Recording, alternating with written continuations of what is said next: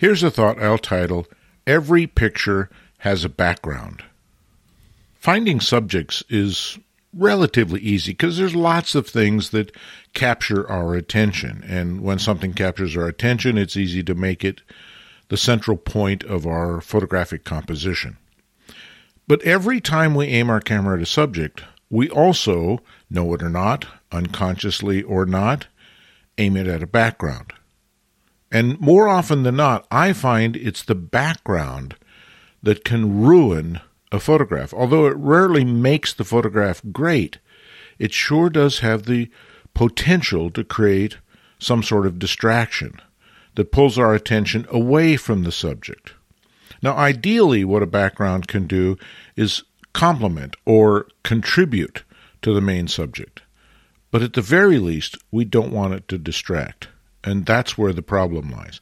Because there's so much in the world that can distract one in a photograph. It can be an odd bit of light that filters through the trees and makes our dark background of trees have a white spot in it that draws our eye to it.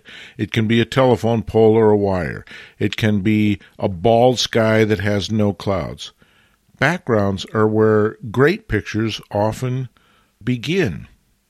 Which brings me back to some advice I heard from Sam Abell years ago when he suggested one a strategy, one approach in the field was to find a great background, something that would really make a non competing or at least complementary background, and then wait for a subject to happen. Of course, he's primarily photographing people, so that means wait for the right person to walk into the scene to photograph it. It's more complicated with landscape, but not impossible.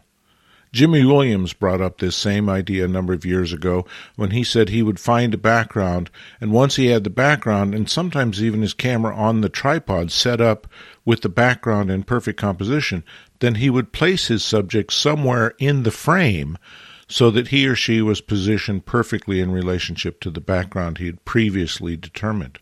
Which, if you think about it, is more subtle than it sounds, because what it means is sometimes we find the background first and then the subject. Most often, we probably find the subject first and then try to control the background. Either way, the background is where a great photograph can be ruined. And that's why it's worth paying attention to the background, the thing we're not focused on, the thing that we're not looking at, the thing that is in the frame, but not the focus of attention. And make sure that whatever is in the background at least doesn't compete with, distract from, or diminish the subject. Copyright 2023 LensWork Publishing.